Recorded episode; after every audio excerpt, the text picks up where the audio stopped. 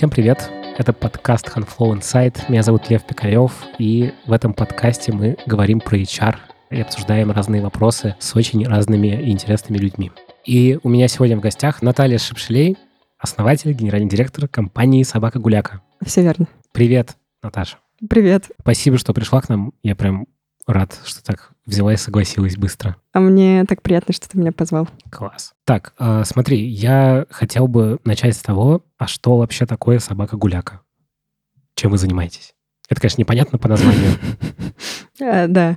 Э, я всегда, когда меня спрашивают, что такое собака-гуляка, на секунду у меня такой хаос в голове происходит. Типа, о боже, как же рассказать про это? Как же ответить? Да. Причем каждый раз, знаешь, я уже миллион раз отвечала на этот вопрос, и каждый раз одно и то же. Собака-гуляка — это онлайн-сервис для владельцев собак.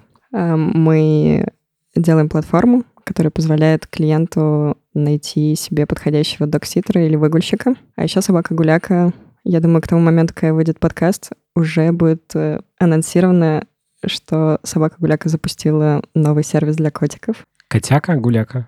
Дурацкая нет, шутка? Э, нет, нет. Мы хотели назвать котики на курортике, но это было слишком длинно, хотя довольно смешно. Но потом один известный человек подсказал нам классное название э, «Цап-царап». Ого, класс. Как вышло, что вы начали делать такую компанию? И как можешь рассказать какую-то предысторию вообще? Как так получилось? Как с тобой это случилось? У меня папа предприниматель, и поэтому с детства, с подкорки, и он был всегда моей ролевой моделью. И несмотря на то, что я пошла на юрфак, а, в дальнейшем мне все равно, ну, я поняла, что я хочу быть предпринимателем. И я предпринимала разные попытки эм, делать бизнес, у меня не очень получалось, и вот в 25 лет я справилась с задачей. Я прошла пару бизнес-курсов, прочитала несколько книг, и такая, о, теперь я знаю, как делать бизнес. И есть как бы такой правильный подход, как выбрать, чем тебе заниматься, какой бизнес запускать. Можно оценивать, типа, размеры рынка, можно смотреть на бизнес-модели, и все это делать нужно обязательно. Но есть еще одна ключевая штука, про которую часто люди забывают. Важно делать то, что тебе по-настоящему нравится, то, что, то, к чему у тебя душа лежит. И когда ты делаешь именно это, ты такой прям счастлив становишься и раскрываешься. Вот. Ну, и ты лучше это делаешь, на самом деле. Да. У меня не было какого-то специфичного скилла, от которого я могла бы построить бизнес, ну, типа как бизнес вокруг специальности какой-то. А потому что я была юристом, и я не хотела запускать какую-то юридическую фирму или что-то. Тем более, что у меня не было еще достаточно опыта. Я составила список того, что мне нравится, и я Э, там в одном из пунктов были собаки, и я поняла, что я бы, наверное, хотела сделать какой-то бизнес, связанный с собаками. Ну а дальше я стала исследовать рынок, смотреть, э, что можно сделать. Поняла, что есть э, опция запустить выгул собак. Тогда был только выгул, потому что в России этого нету, вот за рубежом есть, растет, развивается, и все круто. На самом деле я так немножко рассказала предысторию, как будто бы это был холодный расчет, а, вообще-то у меня еще была, помимо всего этого, проблема, что моей собаке нужно было гулять днем, и просто некому было гулять. И я начала искать выгульщика, поняла, что ничего нормального на рынке нет, никаких сервисов или компаний, которым по-настоящему можно было бы доверять, и я решила, что я бы хотела создать такую компанию. А с чего ты начала вообще, как вот первые шаги?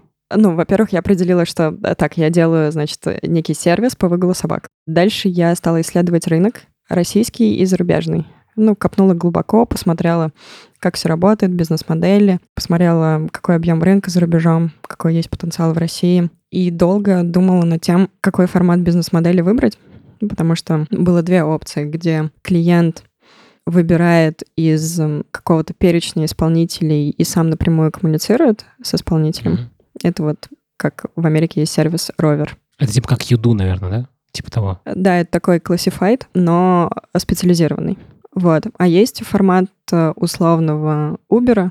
Это некая вертикальная интеграция, где ты как бы закидываешь информацию туда, куда-то, в черный ящик, и тебе просто выскакивает самый подходящий исполнитель uh-huh. по всем твоим критериям. То есть, типа, умный алгоритм принимает решение за тебя. И, и это сработало. Я выбрала вторую модель, и это сработало, потому что, во-первых, человек не хочет выбирать на самом деле, но ему нужно дать возможность, как бы дать иллюзию того, что он может... Как, Какой-то здесь... ограниченный выбор. Типа. Да, то есть большого выбора точно не нужно давать. Потому что тогда человек начинает фрустрировать, переживать и не может принять Ты решение. это как-то проверяла? И, ну, типа, было несколько версий продукта, и ты проверила? Или как-то это... Ам, смотри, не было версий продукта. Было довольно легко все делать, просто потому что я собачник, и я делала как бы продукт для себя таким, каким я бы хотела, вот, и каким я бы пользовалась. И поэтому я попала идеально. То есть я понимала, с какими проблемами там я могу столкнуться, чего я делать не хочу, типа выбирать миллион выгульщиков Мгм. и так далее. И поэтому как бы первый продукт, он сразу попал. Как первая версия выглядела? Что она из себя представляла? Это были чаты и каналы в Телеграме, все. Офигенно. Да, максимальный MVP. А, на самом деле в технологию я времени ну, вообще не вкладывала никакого, и денег, соответственно, тоже, потому что было сразу понятно, что для того, чтобы что-то разработать, нужно много денег, и нужно запуститься без всего. Вот, но я вложила много усилий и внимания, и не очень много, но тем не менее, денег в обучение и привлечение исполнителей. То есть я всю душу вложила в то, чтобы найти классных выгульщиков и отобрать их, проверить и обучить еще. Мгм. Вот, поэтому я сразу... Первое, что я сделала еще до запуска сервиса, после того, как исследовала рынок и все придумала, и поделилась бизнес-моделью, я сделала лендинг на тильде и написала там нашу миссию, рассказала короткую историю про то, что такое собака-гуляка и чем она будет, и написала, что я хочу привлечь побольше выгульщиков, чтобы работать по всей Москве. И получила огромный отклик. То есть помимо того, что у меня пришло типа 300 заявок на выгульщиков в течение трех дней, а, просто без всего, без рекламы, я на Фейсбуке просто написала пост, его перепостили какое-то количество раз и еще какие-то каналы распространили. Вот. Еще начали со мной сразу СМИ связываться всякие, типа, давайте мы про вас расскажем. И такая, ребята, мы еще не запустились. Вот. И, в общем, я обрабатывала каждую заявку вручную, всем отвечала на письма, которые мне прислали, собеседовала лично первых ребят и э, запартнерилась с собачьими э, зоопсихологами, специалисты по коррекции поведения собак. Вот, и они провели тренинг, и еще ветеринар провел тренинг, и мы вместе отобрали лучших выгульщиков и подключили типа 20 человек к нашей системе. 20 человек, в смысле выгульщиков? Да. А для клиента это как выглядело? Он писал в какой-то чат в Телеграм? Нет, он эм, для клиента это п- как бы сайт. Он э, заходит на сайт, читает информацию. Если ему хочется заказать выгул, он оставляет заявку, Мгм. а дальше ему перезванивает менеджер. И как бы это тоже еще отдельная история. Мы составили вместе с этими специалистами по коррекции поведения собак длинную анкету, которая позволяла понять все особенности собаки и подобрать того выгульщика, который нужен. В общем, перезванивает менеджер, общается с клиентом, заполняет анкету, и после этого подбирает выгульщика и присылает профиль выгульщика клиенту на почту. Ага. Так, а, окей. И дальше вы как-то масштабировались, получается, таким же образом? Или вы сразу что-то начали предпринимать, захлебнувшись в, во всем этом? Смотри, дальше мы запустились.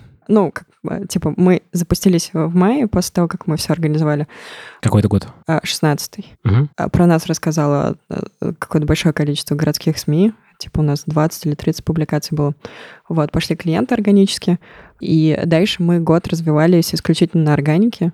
Вообще не вкладывали в маркетинг ничего. И, э, ну, и набирали исполнителей и оттачивали операционные процессы. Мгм. А через год привлекли инвестиции уже. Так, а что из себя собака-гуляка сейчас представляет? В плане размера компании, Ага. сколько у вас а, выгульщиков? Собака-гуляка сейчас выросла, ну, с того момента по объему сотрудников, я не знаю, в десятки раз. А когда мы не привлекли еще инвестиции, у нас было 5 сотрудников в офисе, сейчас 40. Мгм. Это только в офисе. Да, а исполнителей было до 100, типа 80-90, а сейчас их около 2000 гуляет по городу и сидит с собачками. Это мы когда с тобой договаривались про интервью, ты сказал про 2000, и я просто умер. Потому что, ну, как-то очень масштабно выглядит. Ну да, ну, ну, типа, нас не видно, потому что у нас нету желтых жилетиков. И квадратных сумок. Да, да. Но у нас есть экипировка, И если присмотреться, выгульщика можно определить по специальным поводкам и поясам. Это, кстати, одна из тех фич, которые я внедрила на самом раннем этапе, потому что у меня был страх, что собака может убежать куда-то. Угу. И я придумала экипировку. Я сделала как бы бенчмарк экипировки из Швеции. Короче, короткий экскурс. В Швеции запрещено оставлять собаку больше, чем на 6 часов одну, потому что собака социальное животное, и если ты ее оставляешь дома... Она Это жестокое обращение. Да, она страдает, и твои соседи могут настучать, и у тебя будет огромный штраф, еще собаку могут забрать.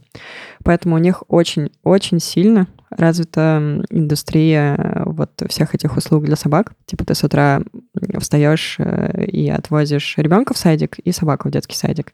Либо ты оставляешь ее дома, и к ней приходит выгульщик. Вот. И я, когда запускала собаку-гуляку, еще до, ну, до запуска, вот когда я анонсировала, что мы ищем выгульщиков, со мной связалась девочка из Швеции, которая работает, работала в собачьем детском садике. И она рассказала, как у них система работает с... Ну, когда они гуляют с большим количеством собак, что у них обязательно есть некий пояс, к которому они цепляются и поводки, угу. просто чтобы, страховка. чтобы не потерять собаку, да. Вот, и мы сделали в России вот первый такой пояс. Ну, мы сделали упрощенный вариант, потому что нужно было дешево сделать. Вот, есть пояс, к нему крепится специальный поводок наш, есть еще дополнительный страховочный ошейник, который в случае, если у тебя ошейник основной слетает, такое бывает, они расстегиваются, ломаются, mm рвутся, вот, у тебя как бы собака не убегает. У нас не было ни одного побега. Как у вас устроен поиск ситеров, гуляк? Как это происходит вообще? История с выгульщиками и с ситерами немножко разная. Ситеров искать чуть сложнее, выгульщиков искать вообще не нужно. Например, мы последний месяц не набирали выгульщиков, потому что нам нужно балансировать э, supply demand. Если у тебя слишком много выгрузчиков, они становятся недовольны, потому что они не могут получить заказ. Вот, и мы не набирали выгрузчиков, у нас копилось типа 800 заявок.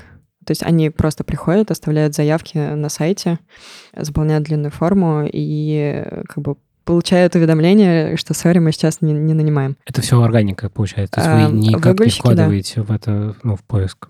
Выгульщики, да. С ситров мы немного привлекаем с платной рекламы, вот, потому что ситры почему-то ситеры так не привлекаются легко, как выгульщики. А ситер — это человек, который ну, приходит домой и с собакой проводит время? Э, смотри, есть три услуги. Есть выгул, uh-huh. есть докситинг и есть няня. Няня — это вот почасовая э, история, когда она приходит домой и сидит с собакой какое-то время, пока тебя нету дома, и ты платишь по часам.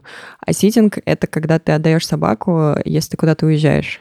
А, то есть ты, типа, человеку домой как бы, типа, передержка, условно. Да-да, это, это оно и есть. Угу. И там есть два варианта. Ты можешь э, либо пригласить человека у тебя дома пожить, если собаке комфортнее дома оставаться, если ты, ну, как бы не паришься насчет того, что у тебя дома кто-то будет жить. Вот, либо ты отдаешь собаку на передержку к человеку. А что дальше происходит? Если человек заполняет анкету, что вы там спрашиваете? Как вы фильтруете их? Ну, там много вопросов. Мы не берем людей младше 18 лет, потому что нам важно, чтобы они были совершеннолетние и могли нести полноценную ответственность, ну и чтобы они были сознательными. Хотя у нас есть целый блок страдания на тему школьников, которые слезно умоляют, рыдают в трубке «возьмите меня выгульщиком». Угу. Но, к сожалению, мы суровы. Вот, но мы хотим сделать э, школу юного выгульщика.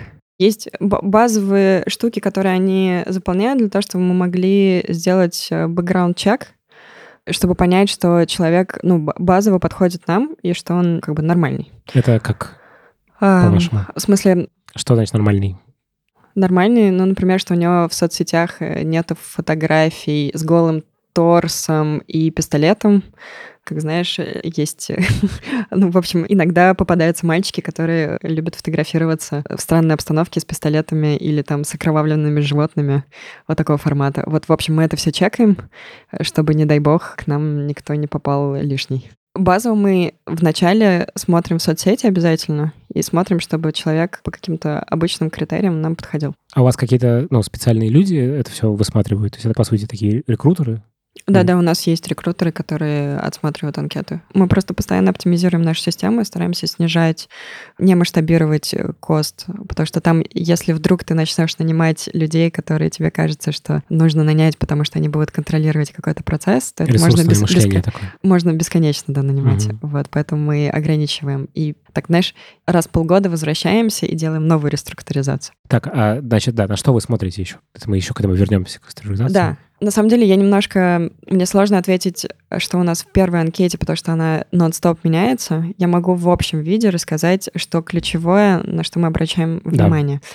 Мы обращаем внимание на то, чтобы человек в общем был адекватный и нормально общался, чтобы когда он приходит к клиенту, человек видел, что, ну, типа, это нормальная девочка или мальчик, и с ним можно взаимодействовать, и он там базово понимает, что ты ему говоришь. Дальше нам важно, чтобы человек умел общаться с собакой, угу. и плюс мы дополнительно его еще этому обучаем. Есть обучающий курс, который они смотрят онлайн и проходят онлайн-тестирование. Вот если он не сдал на нужное количество баллов, то вот он будет бесконечно этот курс проходить и сдавать, пока ну, не справится с задачей. Вот. А дальше у нас есть еще обязательная часть с эм, офлайн стажировками где опытные выгульщики, наставники на реальном выгуле на реальном клиентском выгуле? Э, не обязательно. Ну, у нас была раньше практика с клиентскими выгулами, с согласованием клиентов. Вот. Но потом мы тоже стали оптимизировать и стали делать распределенные стажировки, чтобы, в общем, у нас сразу были понятны локации, где эти стажировки проводятся, и чтобы максимально вся Москва была покрыта, чтобы человеку было удобно приехать на какую-то локацию более-менее близко от там, дома работы. Вот, и поэтому наставники обычно гуляют со своими собаками. И в том числе это хорошо, потому что своих собак они хорошо знают, и они могут э, в какие-то специальные условия их погрузить. Угу. Э, и, ну, то есть создать какой-то... Да, типа... Со создать специальные условия, которые позволяют протестировать какие-то навыки стажера.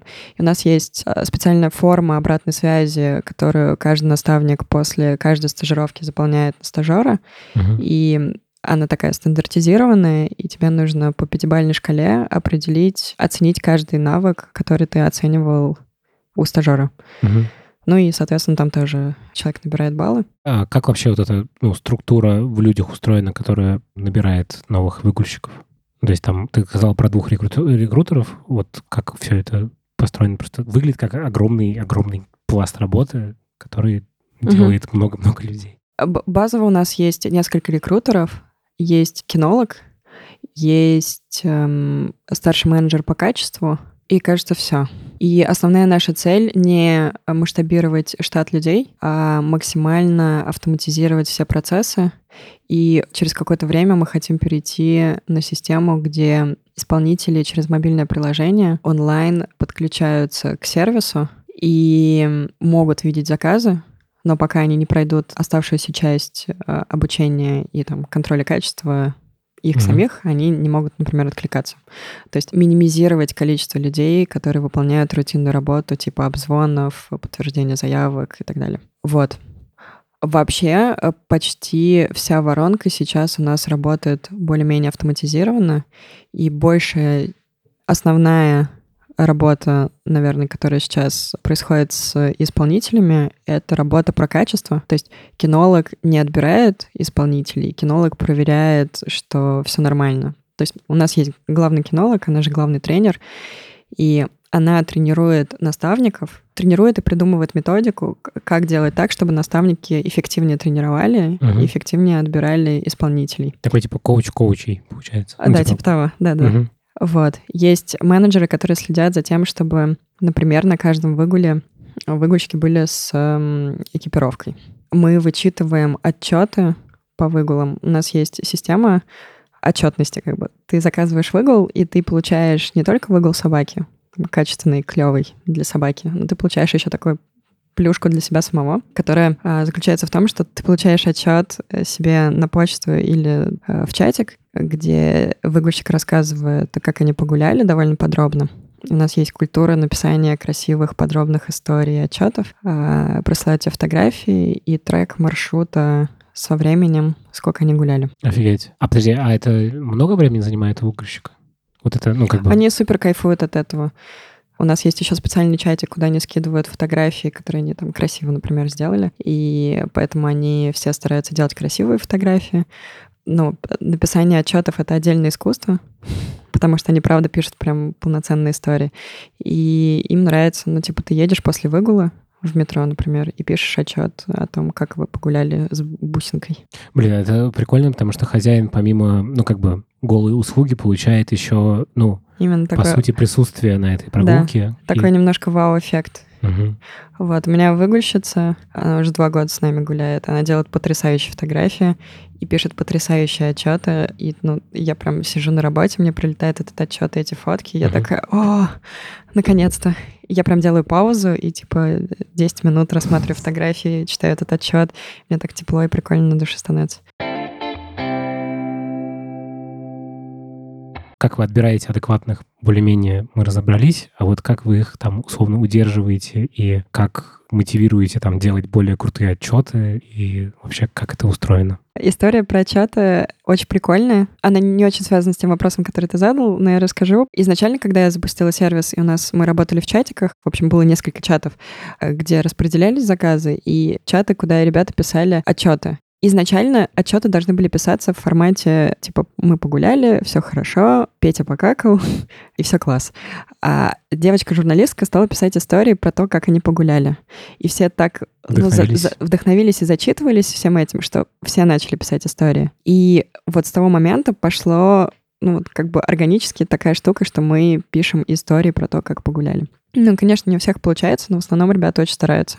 Их просто это вдохновляет. Им кажется, ну, это такой финальный штрих в... после каждого выгула. То есть, такой, на самом деле, это результат их работы. Да, да, да. То есть они финализируют. Uh-huh. Вот. И как, как мы мотивируем их это делать. Но в целом никак не мотивируем, просто им это очень нравится, и они это делают. Ну, отчет можно не написать? Отчет нельзя не написать. Ну, то есть это как бы написать, написать твои... обязательно, угу. да, иначе тебе деньги не заплатят. А, то есть это как бы еще вот процесс да, получения это, денег это, завязан. Это автоматизированная история. То угу. есть ты э, типа отправляешь отчет, и у тебя закрывается услуга, ну и эта услуга автоматически считается тебе в оплату угу. в оплату. А как у вас оплата устроена? Ну, то есть вот из чего состоят тариф, нас... тарифы для выгульщиков? Да, у нас есть базовые тарифы надбавки, и э, в дальнейшем мы, конечно, хотим сделать динамическое ценообразование. От спроса зависящее? Или от чего? Ну, от разных факторов. От сложности собаки, от э, количества выгульщиков, которые откликнулись, и от погодных условий, например, еще. Mm. hmm Вот. Но пока что есть э, просто алгоритм, который рассчитывает... Ну, есть базовая ставка и есть надбавки. Угу. Вот. А надбавки за что? За сложность собаки, за удаленный выгул. За... Сложность это типа там условно порода какая-нибудь бас бассенджи, и типа они с ними сложно, типа. Ну, ну или, или там, не знаю, какая-нибудь... Э, черный терьер, кажется, он русский терьер, как называется. Mm-hmm. В, в общем, большая сложная собака, которая себя плохо может вести на выгуле, и ты просто прикладываешь в 10 раз больше усилий, чтобы, чтобы с ней погулять. Mm-hmm. Да, и поэтому ты получаешь надбавку. Я почему спрашиваю, потому что интересно, как мотивируется на качество прогулки. Есть ли денежная в этом мотивация? Или это по базовым тарифам рассчитывается? И, ну, как бы, а дальше уже просто у вас такие прикольные ребята, которые хотят улучшаться и делать классно. Мне кажется, что это какой-то прошлый век мотивировать деньгами на качество. То есть ты либо делаешь качественно, потому что у тебя есть внутренняя мотивация делать э, классно и правильно, либо не делаешь качественно, и ты отключаешься от сервиса, потому что либо клиент недоволен, либо мы по отчету видим, что ты плохо погулял. Вот у нас есть в том числе процесс отслеживания каждого отчета. Пока что он вручную, дальше мы его автоматизируем алгоритмом, где ну, вычитывается текст, и мы по косвенным признакам понимаем, что, например, собака что-то не так ну, на прогулке пошла, например, что выгульщик мог э, дергать собаку за поводок много, или не знал, как правильно себя вести в ситуации, когда был громкий звук, и собака начала бояться. Как это по тексту понять? Эм, взорвалась петарда, Маруся начала паниковать, мы побежали в сторону дома и еле спрятались в подъезде. А, ну, то есть как бы Понятно. Ну, то есть понятно, угу. что выгульщик э, должен был никак не реагировать на эту ситуацию, вести себя спокойно и продолжать прогулку. Они испугались, вместе побежали, и эта э, ситуация может закрепить нежелательное поведение у собаки. Вот мы угу. это очень сильно отслеживаем и стараемся, чтобы выгульщики так себя не вели. Вы как-то ну, на этапе подбора чекаете это? То есть вот это можно как-то прочекать заранее, что чувак будет, ну, типа, что у него внутренняя крутая мотивация, что он хочет... Не, мотивацию, круто... мотивацию практически невозможно прочекать. На стажировке просто понятно, человеку нравится гулять с собакой, он понимает, э, в чем там суть. И он пришел сюда для того, чтобы гулять с собаками, получать от этого удовольствие, или только ради денег, ему в целом пофиг на собак. Uh-huh. Вот, то есть мы стараемся брать людей с денежной мотивацией, это важно, но и при этом очень важно, чтобы человек правда любил собак и, и соответственно, отдавал себя вот этим прогулкам и собакам. При найме там выгульщиков и ситеров какая-то есть разница? Или примерно та же самая одна анкета и... Для ситеров отбор чуть попроще потому что выгущик должен быть суперскилловый. В общем, он должен уметь найти подход к любой собаке потому что собаки постоянно меняются каждый день, у него много разных собак, и поэтому у него должен быть скилл коммуникации с разными собаками. А у ситера по-другому. Ситер знакомится с одной собакой, а дальше они друг к другу притираются и живут там две недели вместе. И это ну, намного проще с точки зрения коммуникации человек-собака.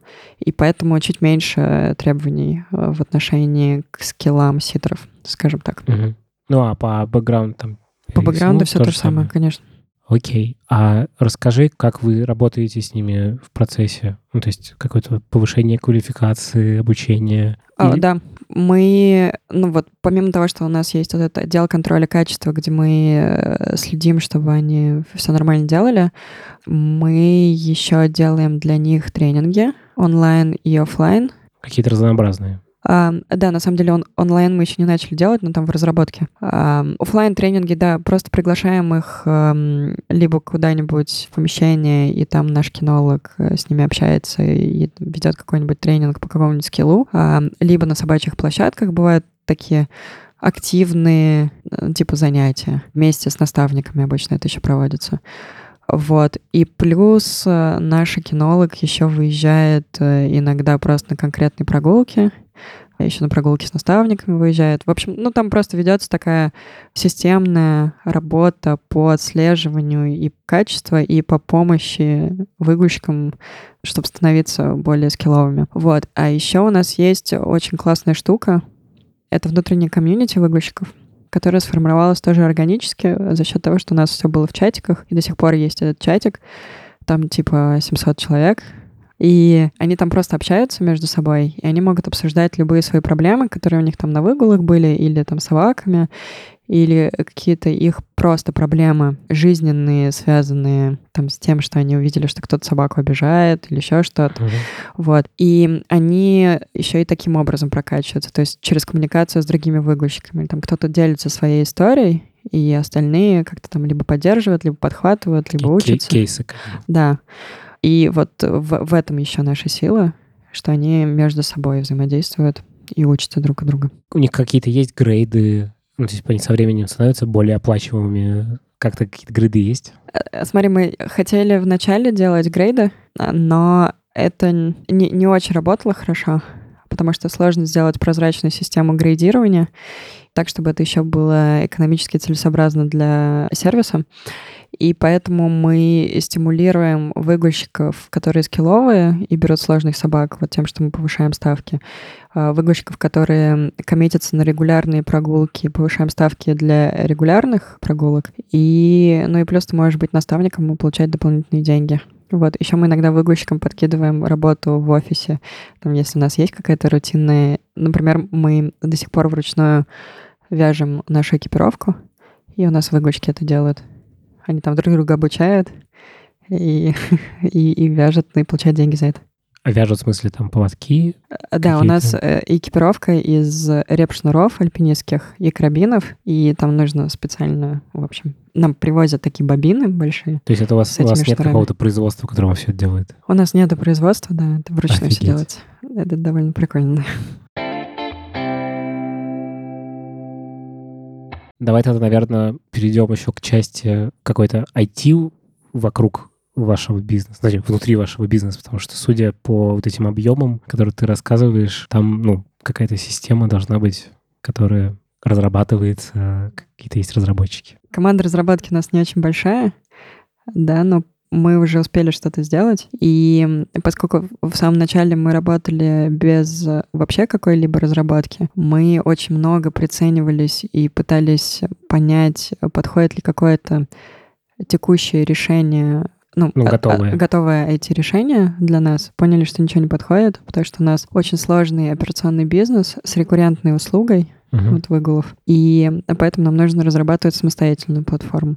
Вот, и мы после привлечения инвестиций сразу начали, сразу наняли CTO, и IT-команду, и э, начали писать свою платформу полностью. То а сколько нас... у вас людей в разработке, помимо CTO? Сейчас пять. 5. Это, да, это очень мало. Какие разработчики? Это CTO, iOS, Android, Full Stack и тестировщик. Угу. Вот. Да, это прям мало.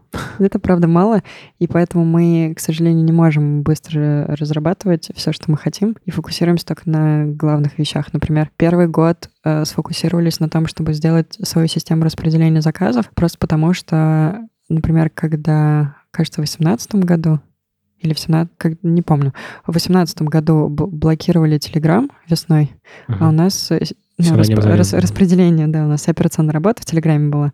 Вот, это был ад. Мы тогда уже, к счастью, почти доделали нашу платформу. Мы еще не смогли тогда в тот момент на нее перейти, но через пару месяцев перешли, и это, конечно, сильно упростило нам жизнь, вот, потому что там на том объеме уже невозможно было в Телеграме распределять заказы. Вот, короче, у нас есть ядро, эм, на нем админка, хранилище для аналитики, к ним привязано мобильное приложение для исполнителей клиентов, и это все. А, и еще система, ну, типа CRM для менеджеров поддержки она сторонняя. Вот. И это все между собой как бы там все, в общем, крутится. Все вместе. Да, завязано угу. сильно. Вот, то есть клиент создает заказ, он падает исполнителю мобильное приложение, исполнитель выбирает э, заказ, откликается на услуги, клиент видит это у себя в приложении, менеджер видит это у себя в админке, у него создается тикет, ну и так далее. Короче, там все летает туда-сюда. Как вы эту команду разработки ну, нанимали? Как это было все? Как это происходило? За CTO они пришли, которого вы искали? Или как? Это долгая история. Вообще довольно тяжело без эм, кофаундера с техническим бэкграундом. Uh-huh. Вот. И лучше, конечно, когда у тебя есть CTO сразу в твоей базовой команде. Вот. Нам пришлось нанимать на рынке, и с первой командой, к сожалению, мы не сработались. Со второй командой мы тоже, к сожалению, не сработались. И вот сейчас у нас третья команда разработки. А как долго вы понимали, что вы не срабатываетесь? Это быстрый процесс был или нет? Чуть меньше года обычно этот процесс. Ну, то есть На команду. первый, да, первый процесс занял у нас месяцев восемь, второй где-то полгода. Вот. А, а сейчас... почему не срабатывались? В чем проблема была? Наверное, не, э, мы не сходились в ожиданиях. То есть мы, может быть, ожидали чего-то одного от CTO э, и его команды, которую он нанял. Он ожидал от нас э, чего-то другого, и часто это проблема в коммуникации между командами, ну, то есть между бизнес-командой и технической командой, поскольку разработчики ну, просто они базово мыслят немножко по-другому, не так, как ребята, которые за бизнес отвечают. И довольно легко просто не понять друг друга. А у вас как устроена эта структура? У вас какой-то есть продукт или вы как бы сами себе продукты, два основателя? С первой команды у нас не было продукта, мой кофаундер Кирилл был продуктом. Со второй командой у нас мы тоже не нанимали э, внешнего продукта. Мы внутри вырастили девочку, которая у нас была, ну, уже год работала, и она стала продуктом. Вот. Ну и сейчас она продолжает быть продуктом с mm-hmm. третьей командой. То есть у вас э, такой, получается, классическая классическая IT-команда с продуктом, с, там, с разработчиками. Да, да. И как устроено планирование, как вы понимаете, что вот это мы делаем в первую очередь, угу. вот это во вторую? Мы составляем продуктовый план э, и э, по нему идем. Раз в какое время? Ну, примерно раз в полгода, и еще обновляем постоянно, потому что, очевидно, ты составляешь план, и у тебя через месяц меняется, и ты приоритеты меняешь. Угу. Тут всегда вопрос в том, э, что при смене приоритетов ты всегда просто проговариваешь смену приоритетов. Это не проблема, главное проговорить правильно. Работаем мы по канбану, то есть они фокусируются обычно. Э, обычно они фокусируются на том, чтобы выполнить одну задачу, и потом переходят к следующей. Ну, в целом, поскольку команда не очень большая, там мне нужен какой-то супер rocket science в том, чтобы ей управлять. То есть есть просто один продукт, который выполняет э, немного функции проекта и контролирует процесс разработки. А расскажи, какие у вас планы на ближайшие годы? Годы. Да, ну или год. Во что вы хотите превратиться? Ну, вообще мы хотим стать лидерами рынка в услугах для домашних питомцев, э, для собак и кошек в первую очередь, и занять существенную долю рынка вы, не, в России. вы сейчас нет? А, ну вы по Москве только, да? Да, мы только в Москве работаем, ну и у нас пока что только две услуги. Угу. Вот, нужно добавлять другие услуги, и ну и еще расти мы пока что занимаем не очень большую долю.